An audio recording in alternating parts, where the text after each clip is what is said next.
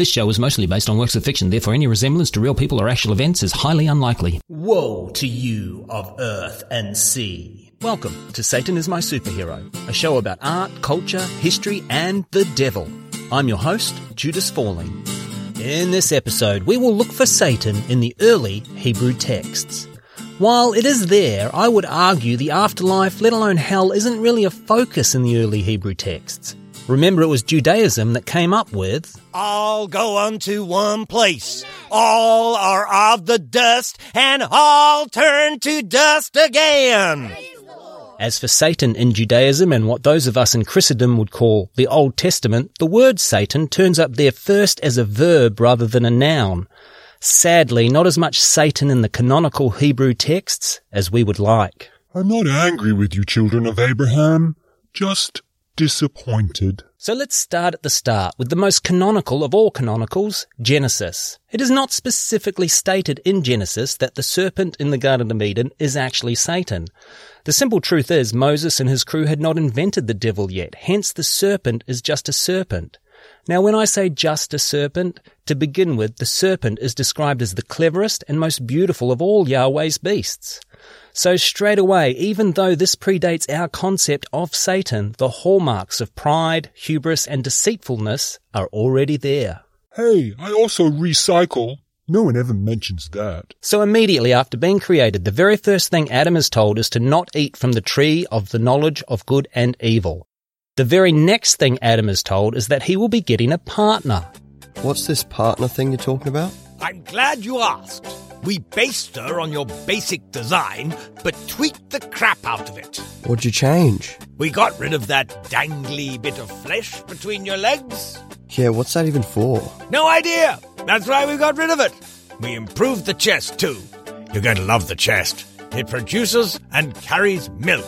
What? I know, it's so cool.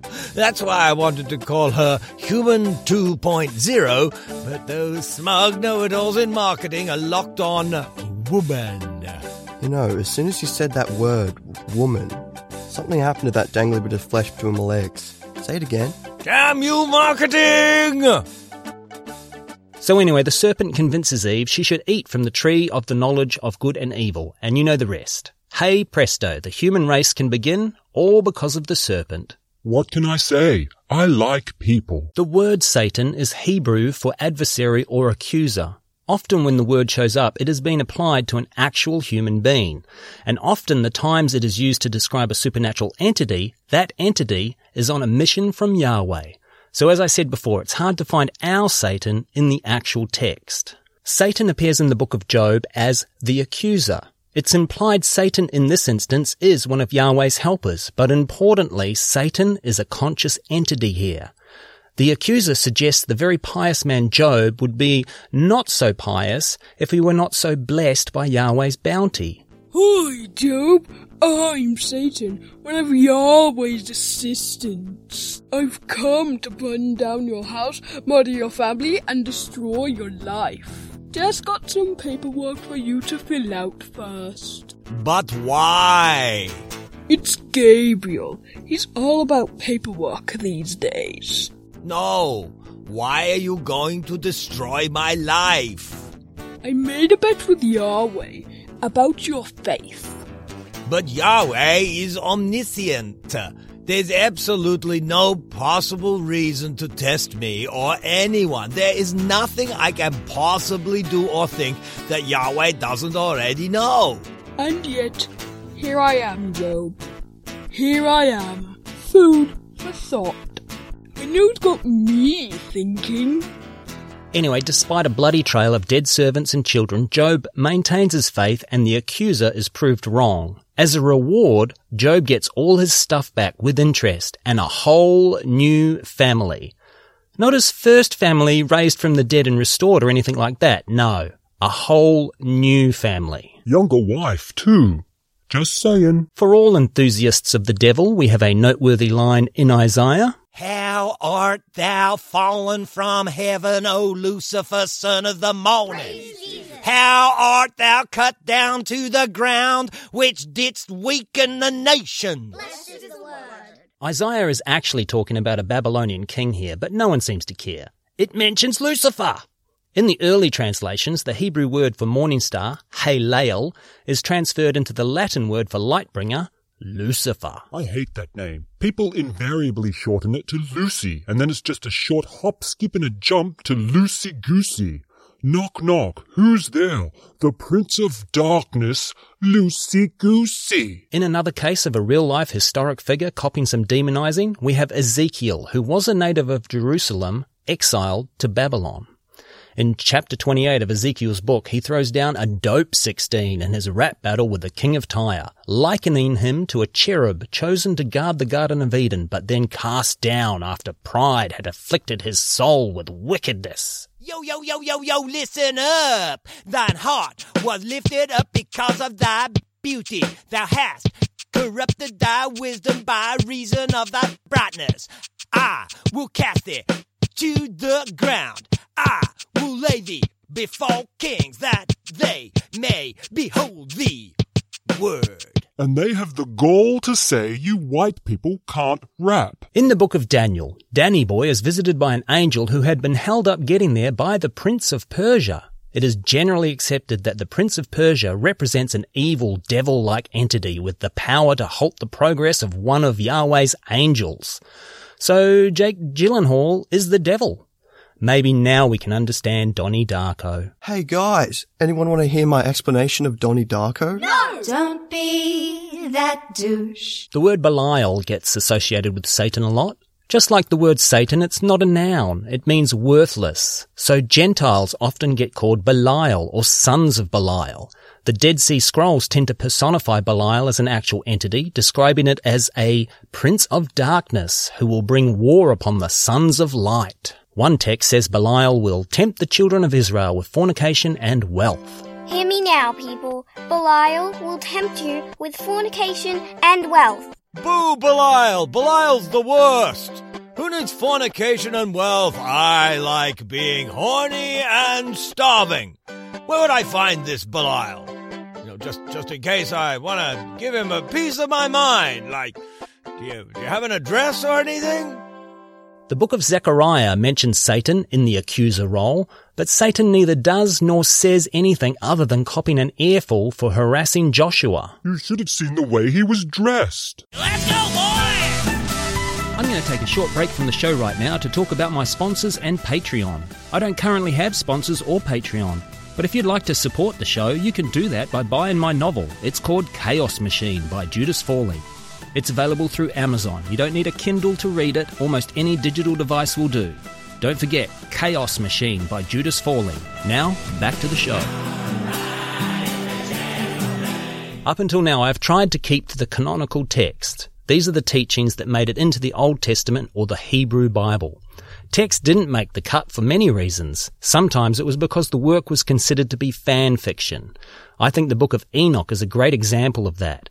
Like any good fan fiction, it spends more time with a much loved character who doesn't get as much screen time in the other scriptures. Enoch is canonical in Ethiopian Judaism and Ethiopian Christianity, so it's not completely ignored. Anyway, according to Enoch, Semyazar is an angel who decides the daughters of man are beautiful and comely. Semyazar then convinces 199 other angels they should go and take these beautiful and comely daughters for themselves. Semyazar gets everyone to swear an oath of defiance against Yahweh so he won't be punished alone when it all inevitably turns pear-shaped. Okay. Everyone who's leaving for Earth with me needs to sign the waiver first. You've been hanging out with Gabriel too much.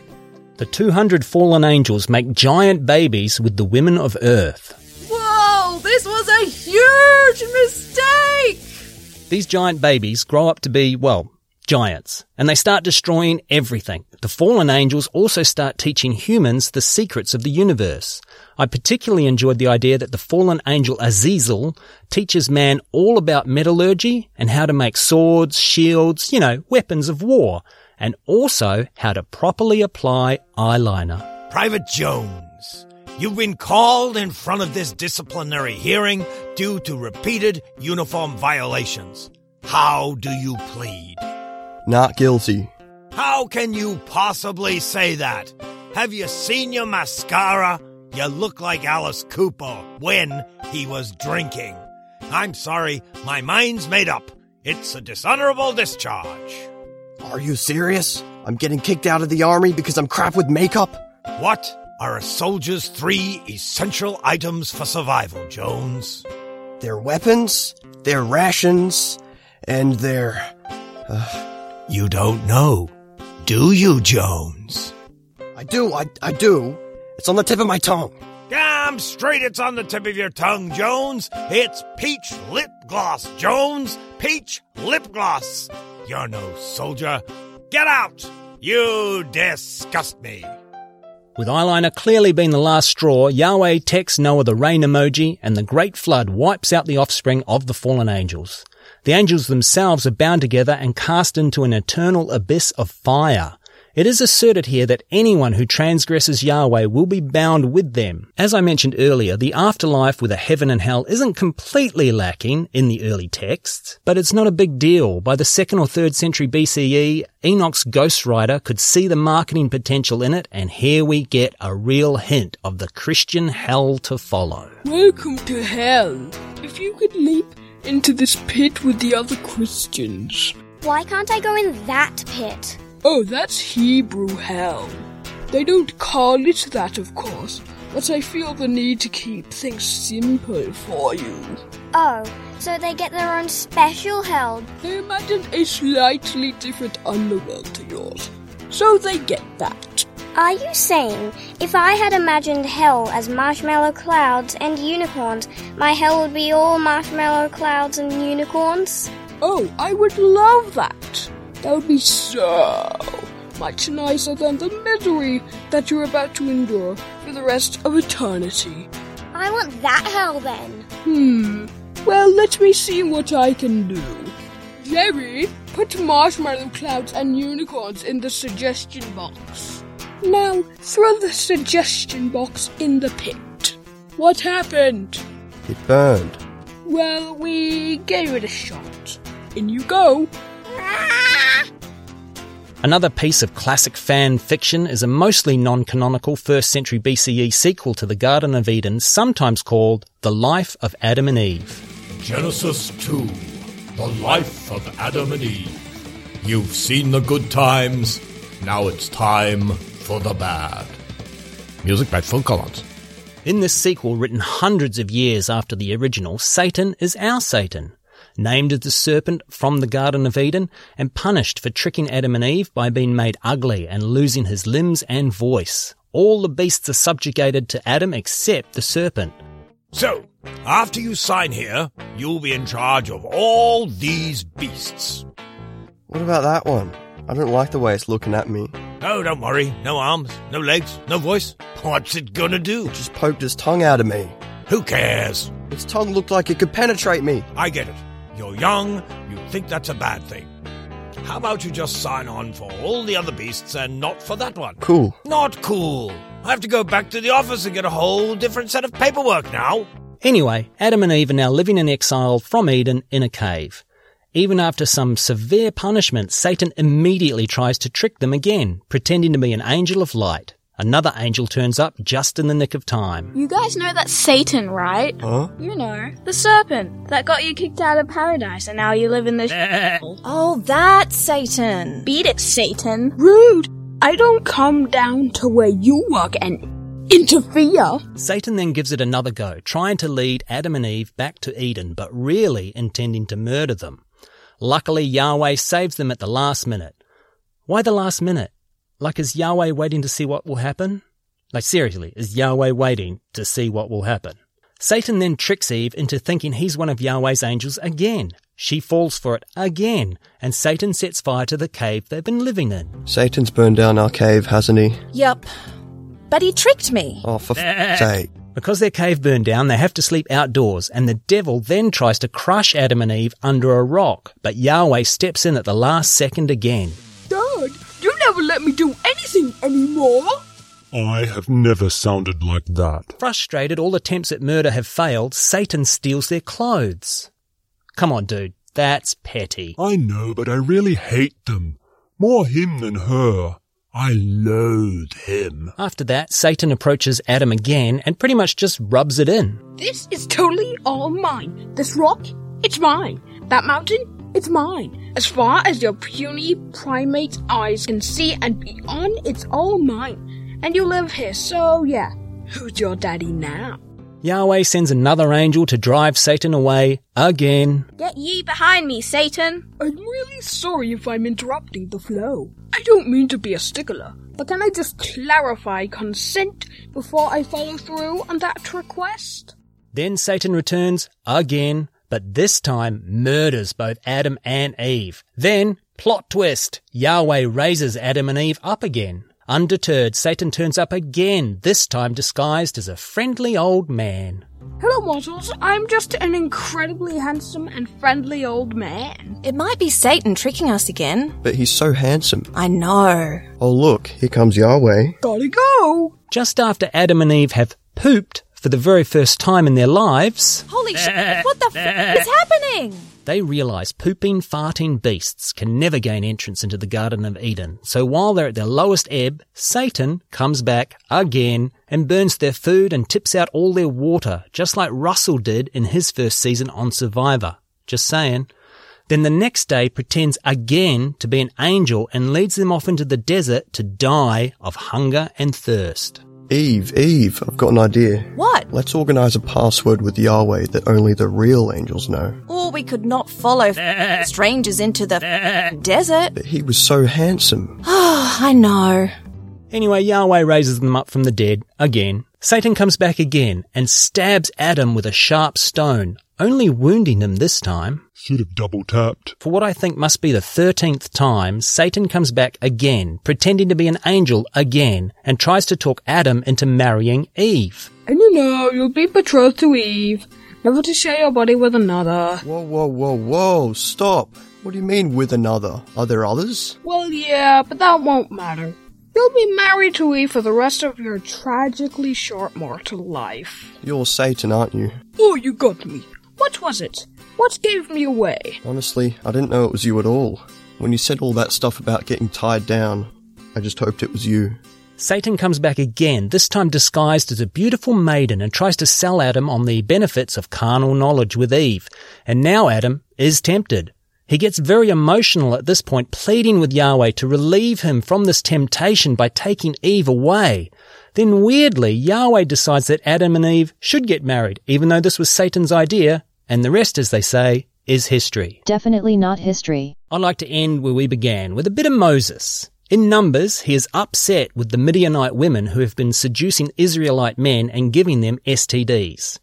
There is quite a plague of this STD, so Moses raises an army and attacks them. Afterwards, he is very displeased with how many Midianites are still alive, so he says, Now therefore kill every male among the little ones, and kill every woman that hath known man by lying with him. Amen. But all the women children that have not known a man by lying with him, keep alive for yourself. Praise the Lord. According to Moses' own records, they kept 32,000 virgins for themselves. Now one might argue it's no different to what Simyaza and his cohort did. But that was a made up story. And that's why Satan is my superhero. If you've enjoyed this episode, please rate, review, subscribe, you know the drill. But more importantly, please recommend this show to just one person. I mean literally one person. Choose that person well. Sorry, I burped in the middle of your tape. Go again.